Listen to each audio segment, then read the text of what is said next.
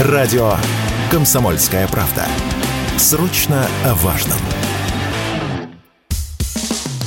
Что будет?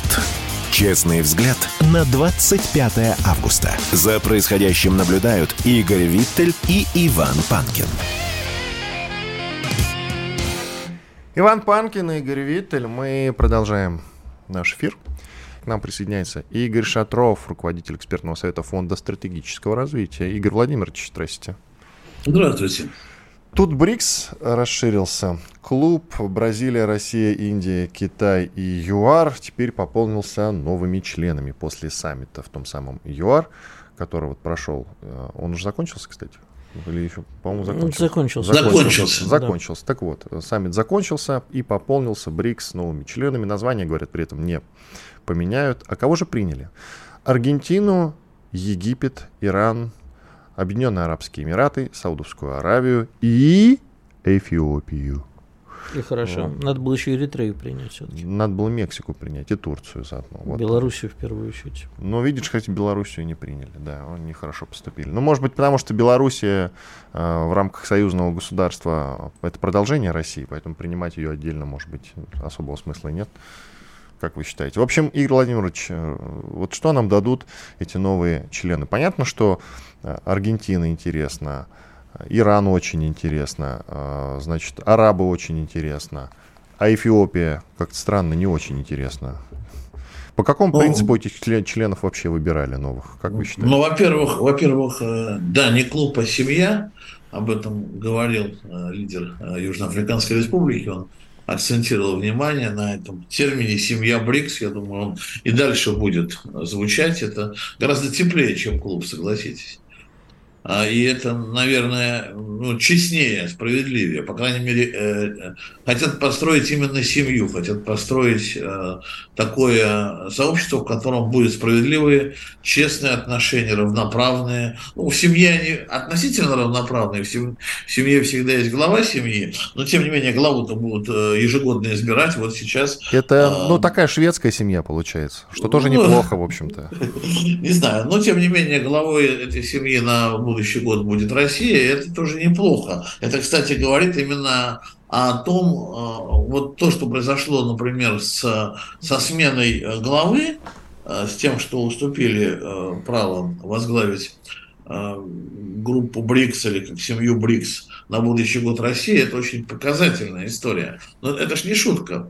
Страна находится сейчас под давлением, Россия имеется в виду.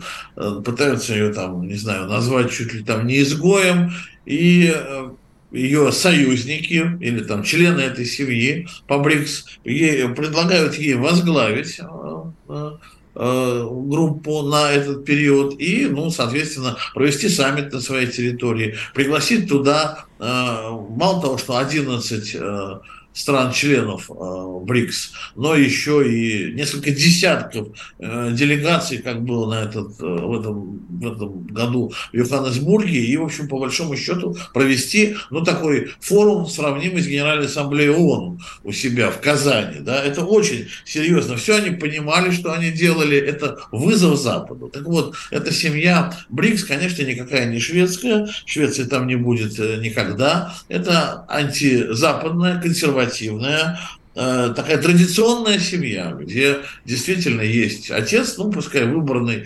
на год, есть какие-то традиции, есть правила, и, кстати, правила приема тоже в данном случае соблюдались, они были выработаны на этой встрече, старались соблюсти равенство представительства континентов. А кто тогда, извините, пожалуйста, традиционная семья, понятно, а кто из 5 членов первых, я имею в виду, вот из первой пятерки, муж и жена?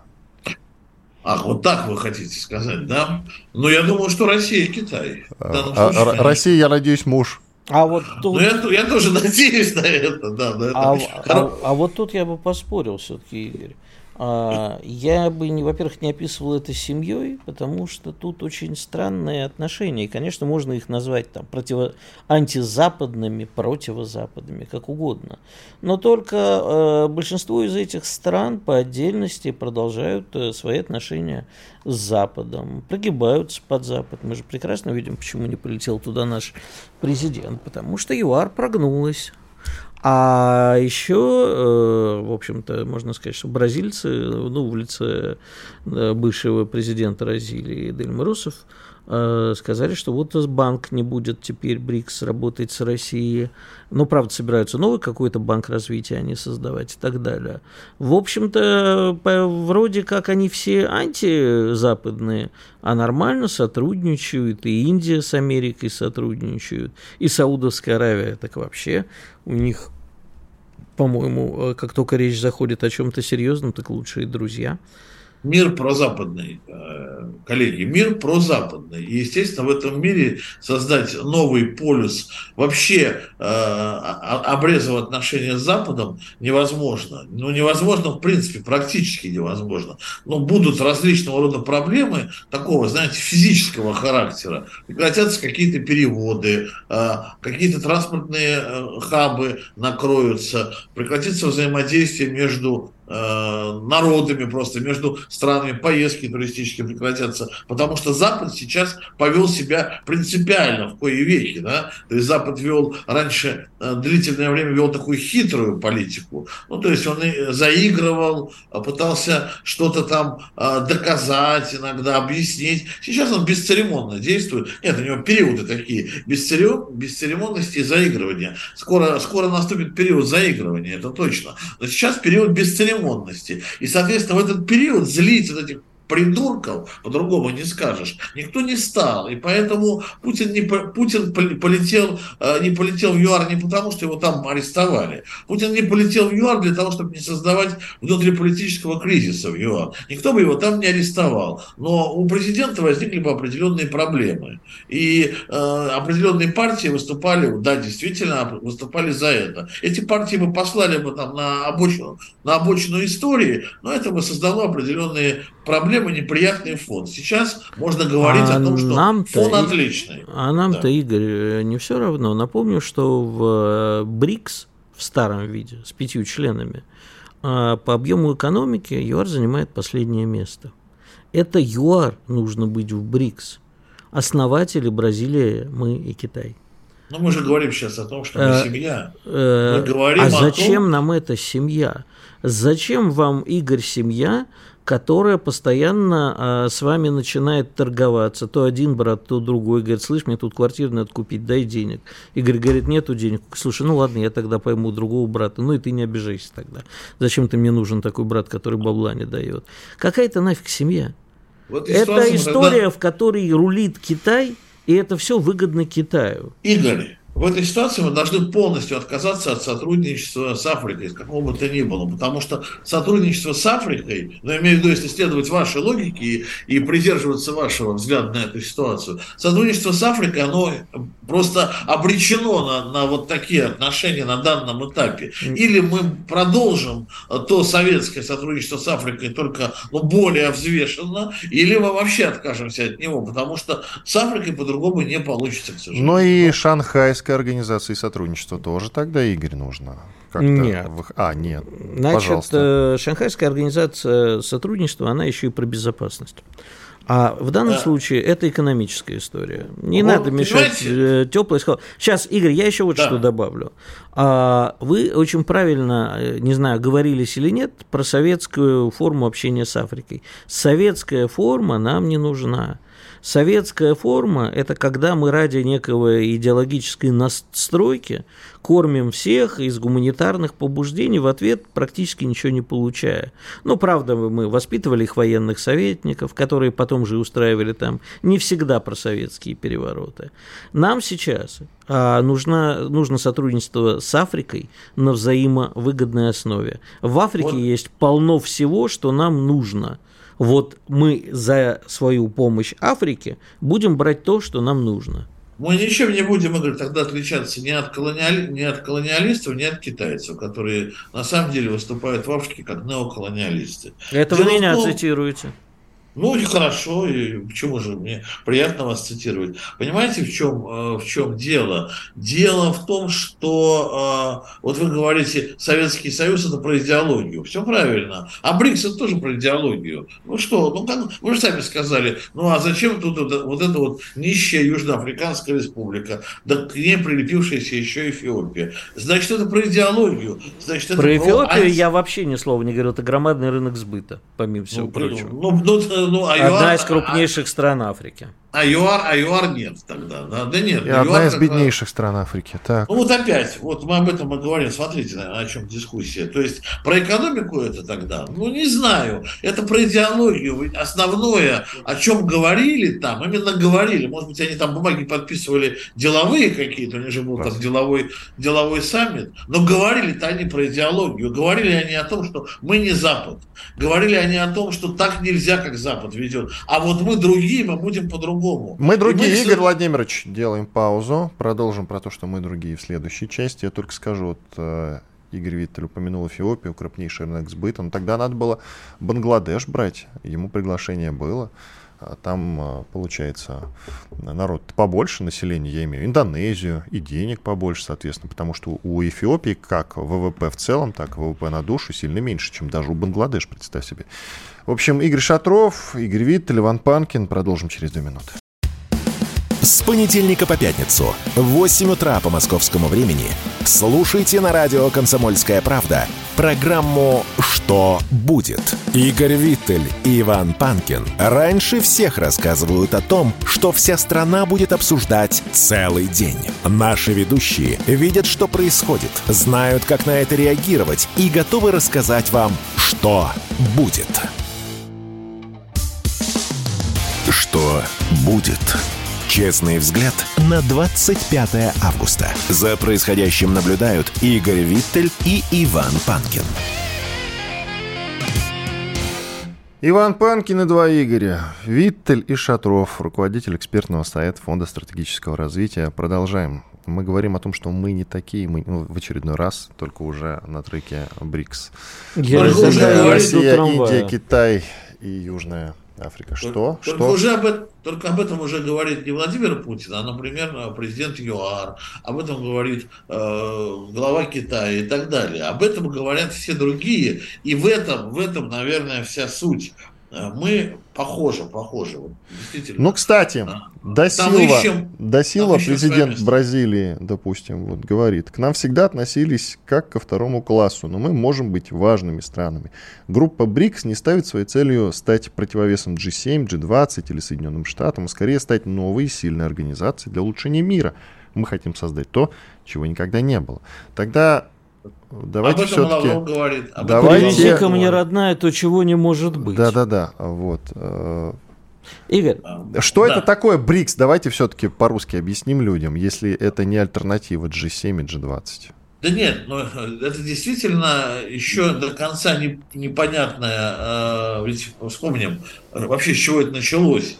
Все забыли о роли России, между прочим. И, по-моему, Дмитрия Анатольевича Медведева, наверное, я не помню, это же в его годы это случилось, да, или при Путине. Сейчас вы мне напомните. При Медведеве, по-моему. При Медведеве, да. То есть, что получилось? Был у Goldman Sachs такой термин «брик», кирпичи, да, который описывал 4 экономики для удобства, которые активно развивались в тот период в начале нулевых. Ну, и он был, он существовал там лет 10, по-моему, 8 как минимум. И я не знаю, кто там подсказал Дмитрию Анатольевичу, и мы вдруг решили собрать форум БРИК в Екатеринбурге. И 4 страны эти откликнулись, вернее 3, да, 4-я мы, откликнулись, и мы провели у себя первый форум БРИК в Екатеринбурге. И с тех пор вот собранные по принципу аналитическому, да, государства вдруг начали каким-то образом по-другому сотрудничать. Но как по-другому? Ведь это не военный союз, это не экономический союз. Правильно. Действительно. Это... А я вам скажу, Игорь, что это. Простите, я вас перебью. Давай. Судя по выступлениям на этом форуме БРИКС, это идеологический союз со слоганом «Давайте нагадим США в борщ». Вот мы хотим нагадить США, создать свою резервную расчетную единицу, а мы хотим создать банк развития, а главное показать, ведь мы же получили вот в этот компот несколько бедных стран и, например, Саудовскую Аравию, которые со Штатами сложные, но близкие отношения. И вот Саудовская Аравия, торговец нефтью основной в мире, один из основных, неожиданно говорит, а мы теперь расчеты будем проводить не в долларах. И остальные страны, и Китай, и это между собой, вон там теперь Аргентина, с какой-то из новых тоже стран, между собой в юанях собираются торговать. А это щелчок по носу Международному валютному фонду, Соединенным Штатам.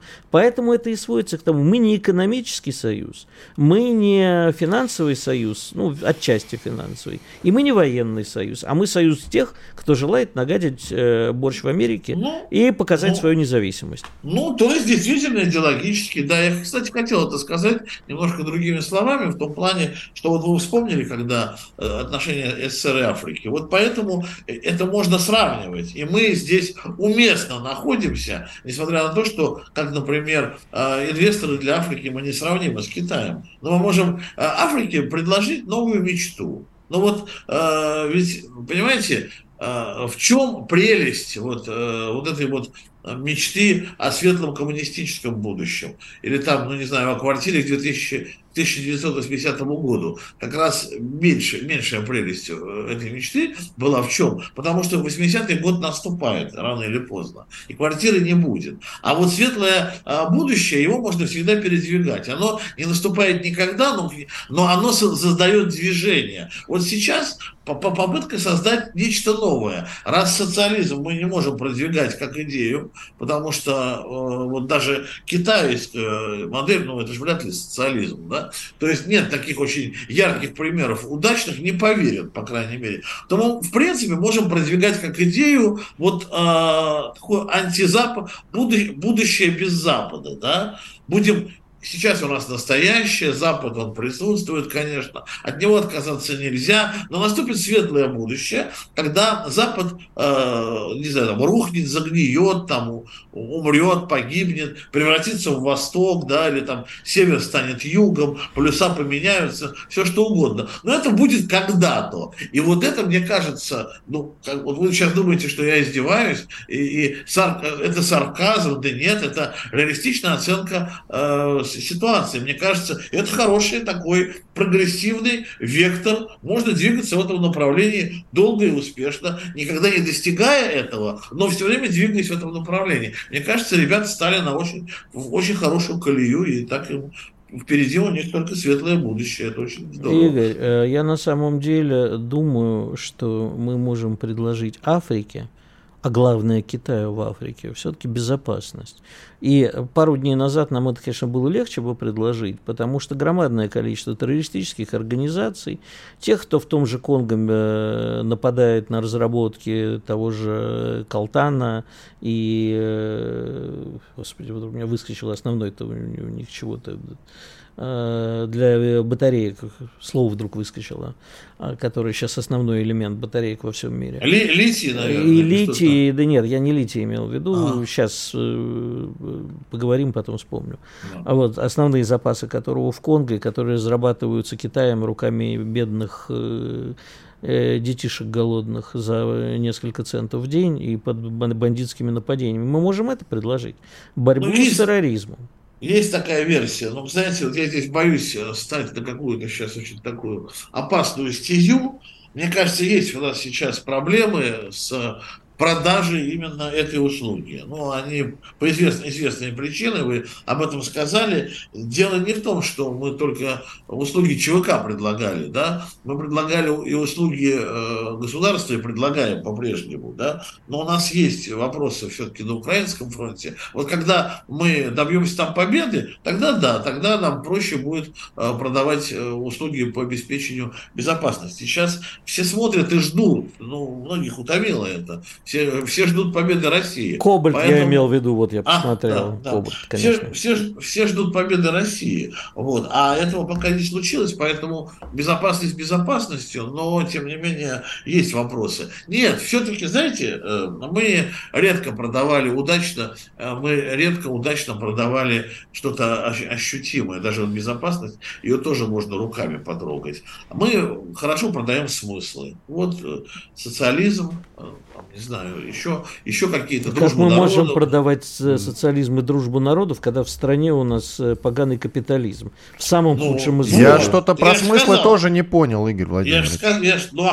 Я же говорю, мы сейчас социализм не можем продавать, поэтому сейчас мы отлично можем продавать вот этот антизападный мир такой, да, вот. Мы создаем с вами мир. И почем нынче антизападный мир? А вот почем, вот видите, 23 страны в очередь, 6 уже приняли. Я думаю, что это очень ценно сейчас. Все надеются, что удастся выстроить без Запада. Нет, дело в том, что я тоже на это надеюсь, как ни странно. Хотя немножко вызывает, вот это как раз у меня и вызывает улыбку. Не то, что мы в этом участвуем, это как раз, я считаю, что мы на своем месте находимся, а в том, что очень многие на это сейчас ведутся, может и получится у всех, если не будут с этой, как говорится, не будут там на двух стульях пытаться усидеть, как та же Саудовская Аравия, о которой сейчас говорил Игорь, да? Вот если они честно повернутся к нам передом, к Америке задом, тогда все получится. О какой двуличной Саудовской Аравии мы говорим, когда мы сами продаем Америке уран до сих пор? Да, причем... Это не двуличие или? Причем продажа увеличилась вдвое, за вчера новость. Да.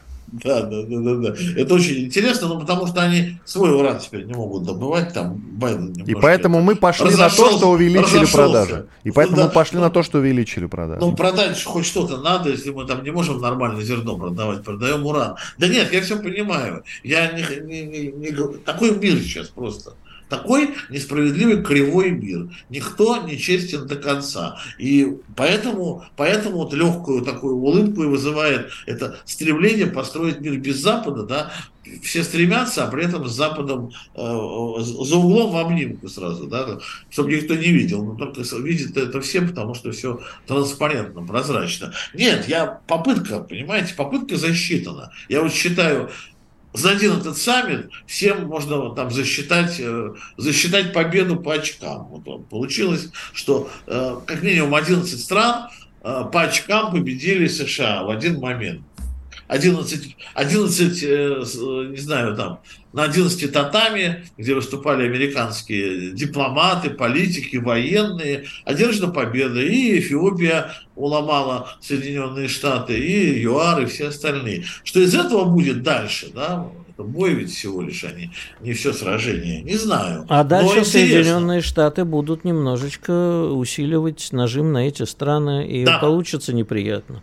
Неприятно. Спасибо большое, Игорь Владимирович. Игорь Шатров, руководитель экспертного совета Фонда стратегического развития, был с нами. Я надеюсь, остался доволен. Впереди нас ждет большой 4-минутный перерыв. После полезной рекламы, хороших новостей вернемся и продолжим. Иван Панкин и Игорь Виттель по-прежнему в студии радио «Комсомольская правда». Дальше еще много интересных тем, так что никуда не переключайтесь. Там нечего делать и некого слушать. Все там ерунда и ересь. Слушайте радио «Комсомольская правда». Ну или смотрите в Рутюбе трансляция и во ВКонтакте в нашей группе. Дмитрий Гоблин-Пучков и Кузькину мать покажет, и что такое хорошо расскажет. И вообще, Дмитрий Юрьевич плохого не посоветует. Знаете, как небезызвестное произведение Герберта Уэллса «Война миров» начинается? Злые, жадные глаза смотрели на Землю через бездны космоса. Вот ровно один в один. Мы для них субстрат, с которого они живут. Ну, а мы не хотим быть субстратом категорически. Каждый понедельник в 7 часов вечера по московскому времени слушайте программу Дмитрия Гоблина-Пучкова «Война и мир». Что будет? Честный взгляд на 25 августа. За происходящим наблюдают Игорь Виттель и Иван Панкин.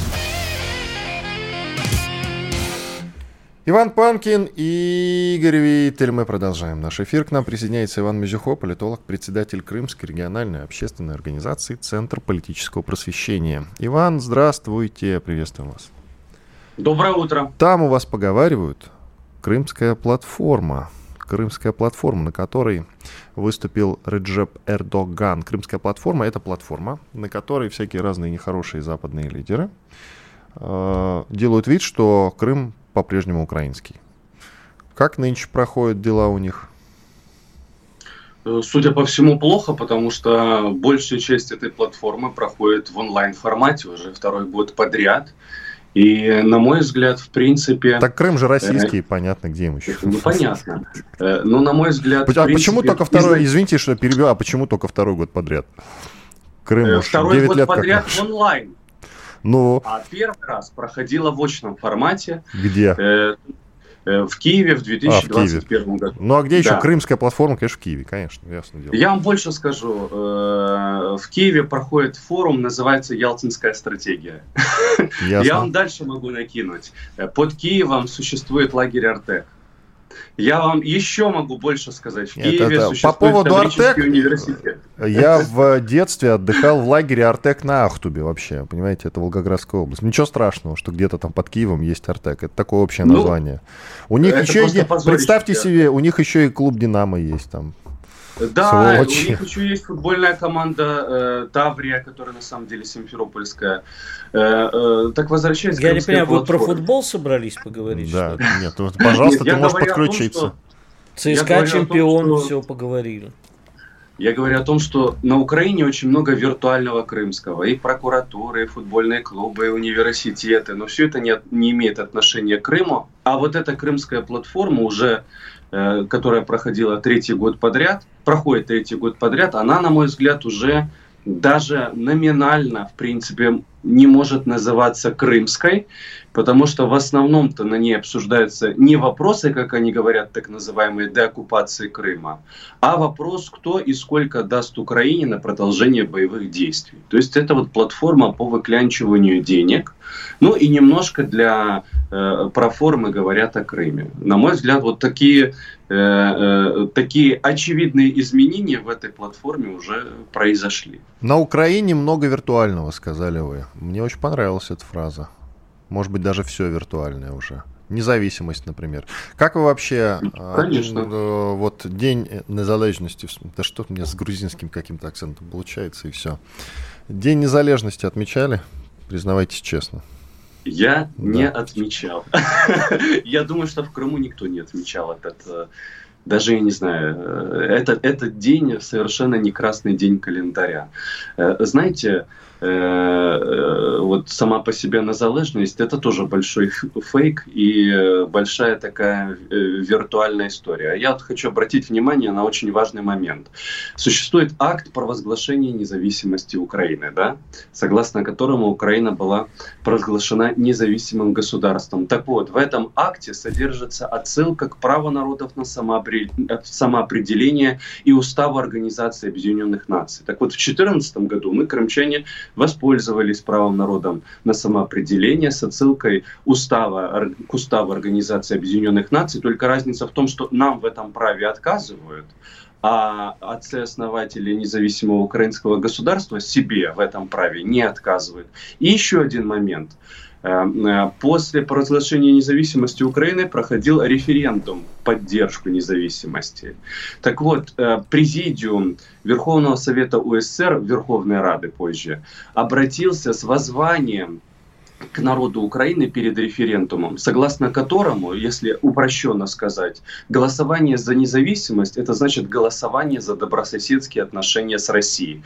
Поэтому, да, продолжая тему виртуальности, даже провозглашение независимости Украины сопровождалось колоссальным, как бы это сказать мягче, колоссальным обманом украинского общества. Иван, скажите, пожалуйста, кстати, вот уточните коротко, у вас же был украинский паспорт до событий известных, правда? Да, как у всех крымчан. Вот, скажите, пожалуйста, неужели никогда не было вот за все эти 9 лет не было ностальгии, что не можете там в Киев съездить, красивый же город все-таки, например, другие регионы Украины, во Львов тот же, красивый же город. Неужели не было ностальгии? Я же даже больше скажу. Я вот, когда первый раз посетил Киев, я думал, что это такой будет украиноязычный город. Я для себя понял, что это вообще русский город. Это, естественно, было еще там в те года. Нет, ностальгии у меня нет.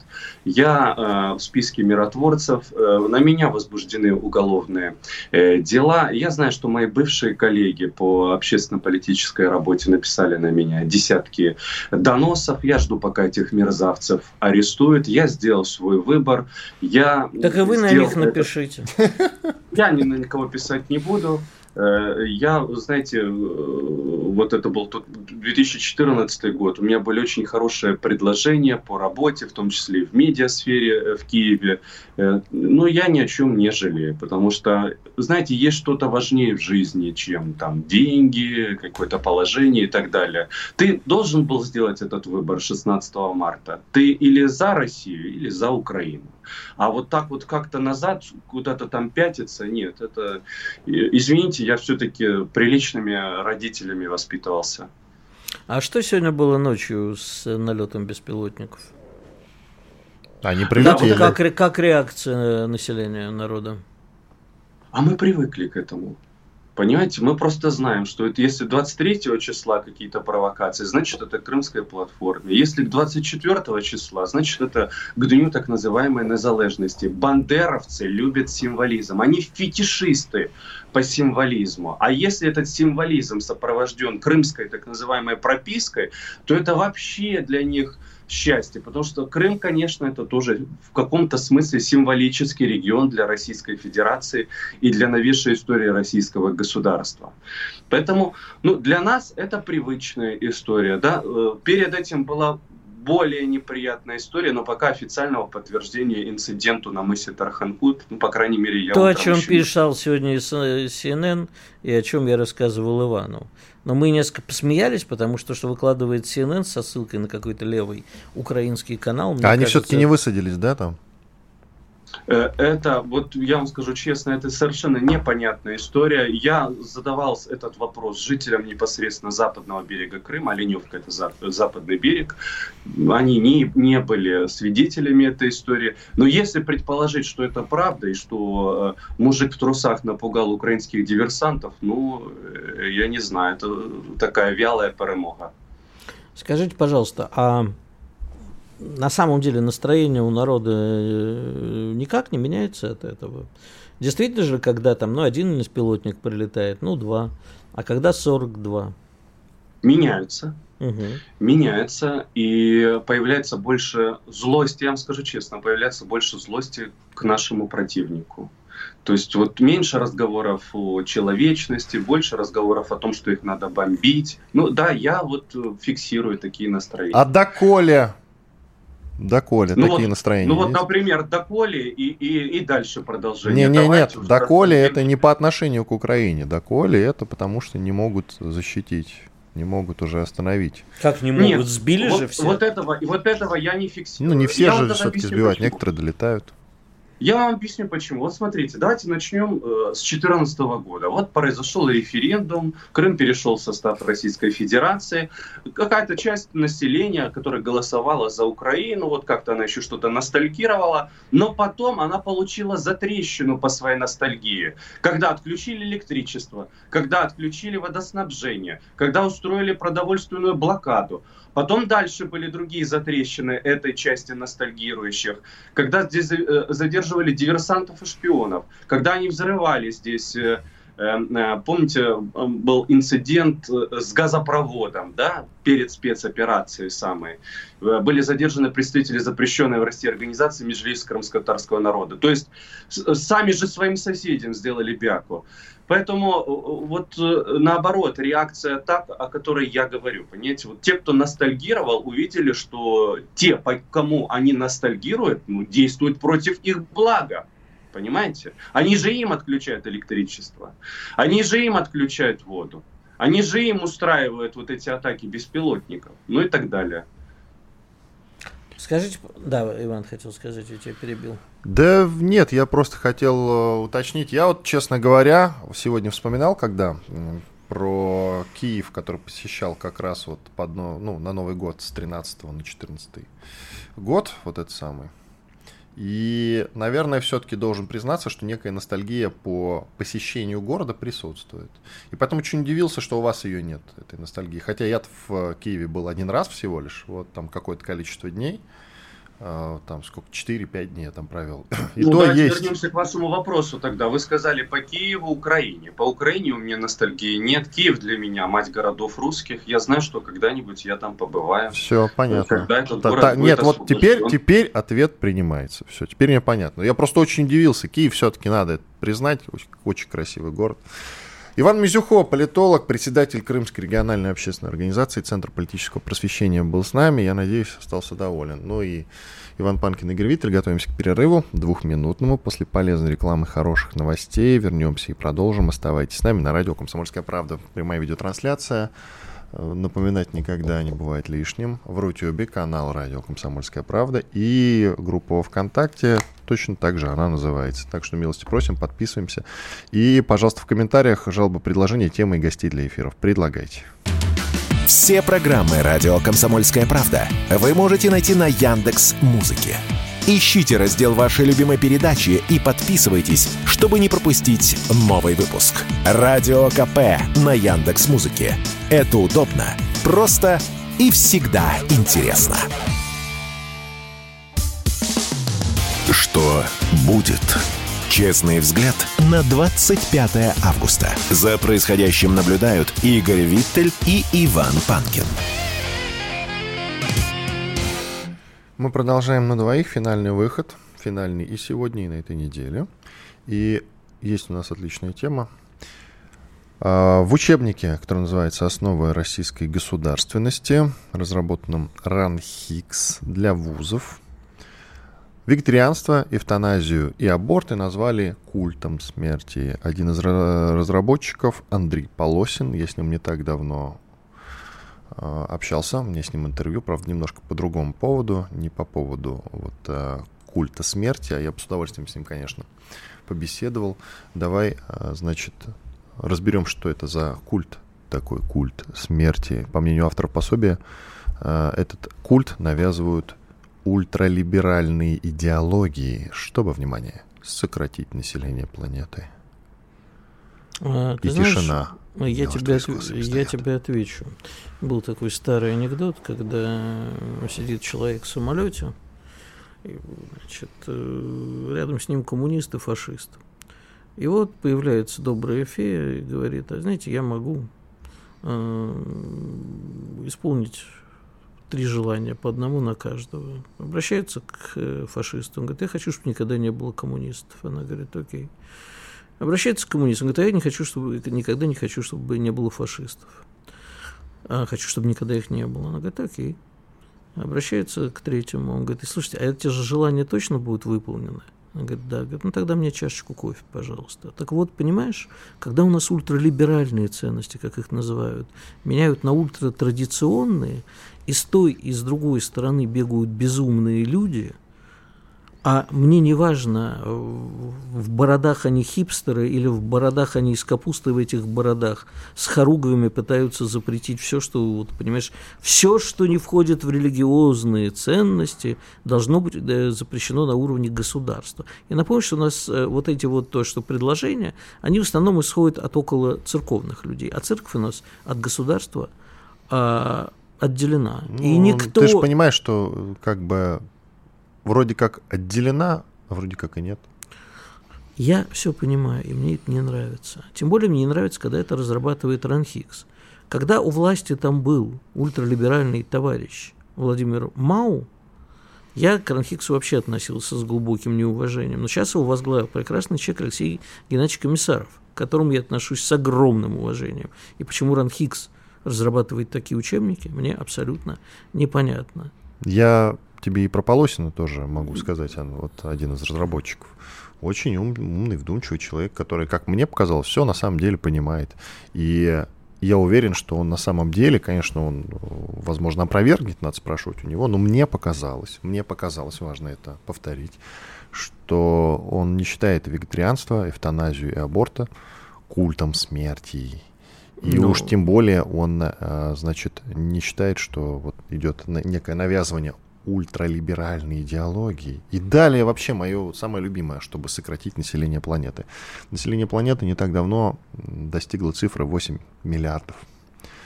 8 миллиардов человек на планете. Он боится, что мы попадем в мальтузианскую ловушку? Что наверное. Ли? Значит, еще вот буквально 100 лет назад, каких-то 100 лет назад, население планеты было чуть больше миллиарда, по-моему. 1,5, что ли, что-то такое.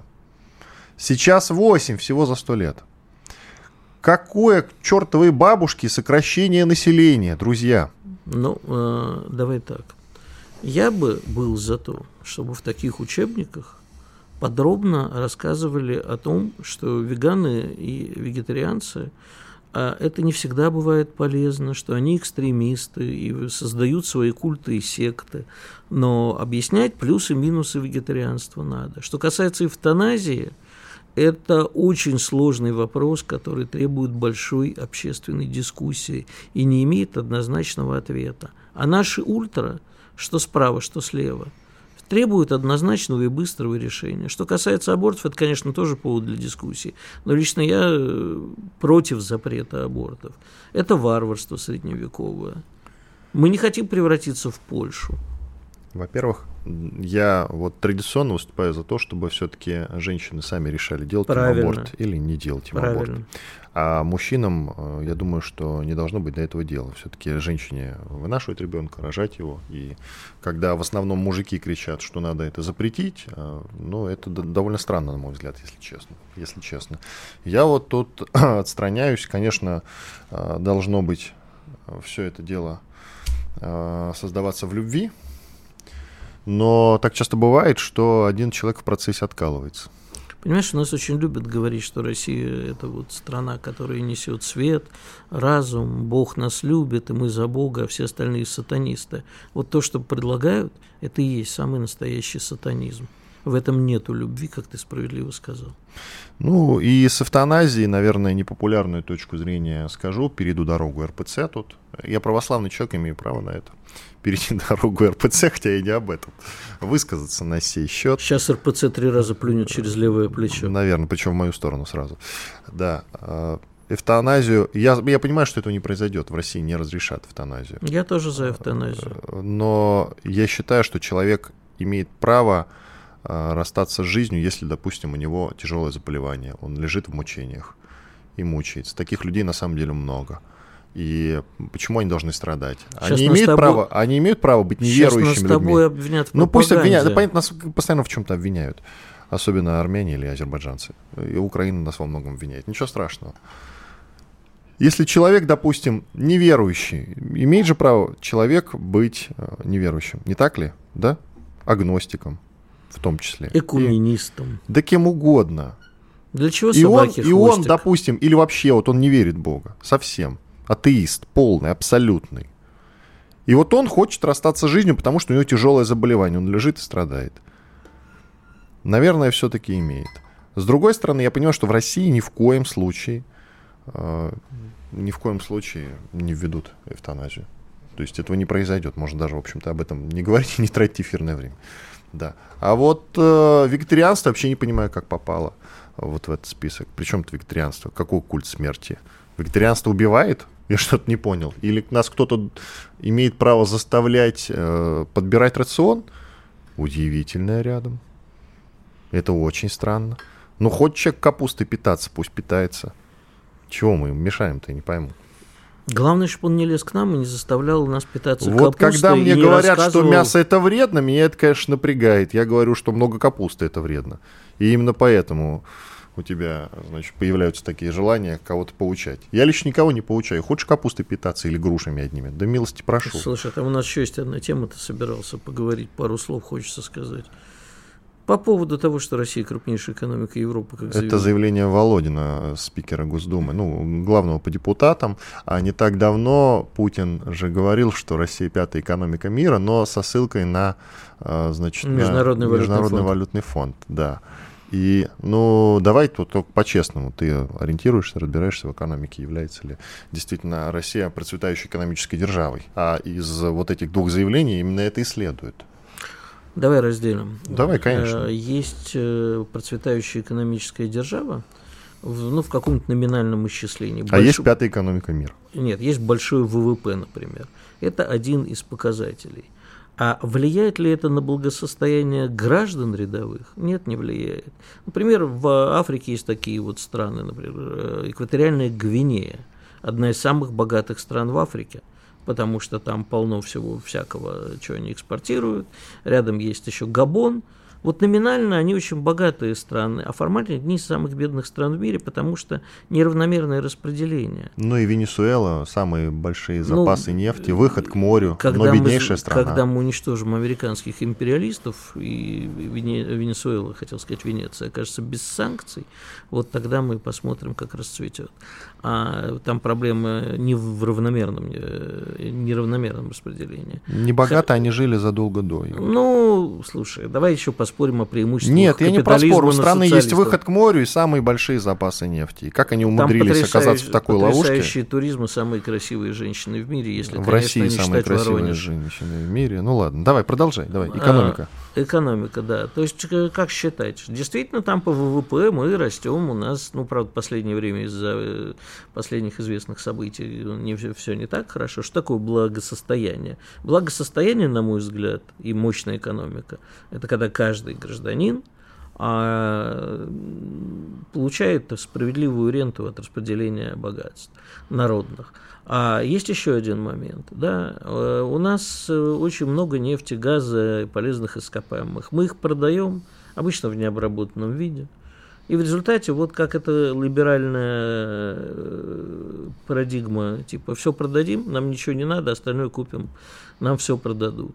У нас нету огромных отраслей своей экономики, а те, что есть, развиты плохо. Помимо добывающих отраслей промышленности, и там металла всякого. Вот это все надо менять. А в противном случае это все разговоры в пользу бедных. Мы действительно держим стратегическое место не за счет объема экономики, а за счет того, что держим в некоторых отраслях мир за известное место. Но не надо на этом успокаиваться. Кстати, к слову про экономику, надо, наверное, уточнить. Новость свеженькая, совсем сегодняшняя, что там свеженькая. В Белом доме заявили, что активы России не разморозят до возмещения ущерба Украине. Те самые наши золотовалютные резервы, которые были заморожены после начала специальной военной операции, порядка 300, в общей сложности 300 миллиардов там было. Или сколько? 380. 380 миллиардов долларов, разумеется, друзья. Но это так и не оценивались. Иван Панкин и Игорь Виттель были здесь, остались довольны. До свидания. Что будет? Честный взгляд на происходящее вокруг.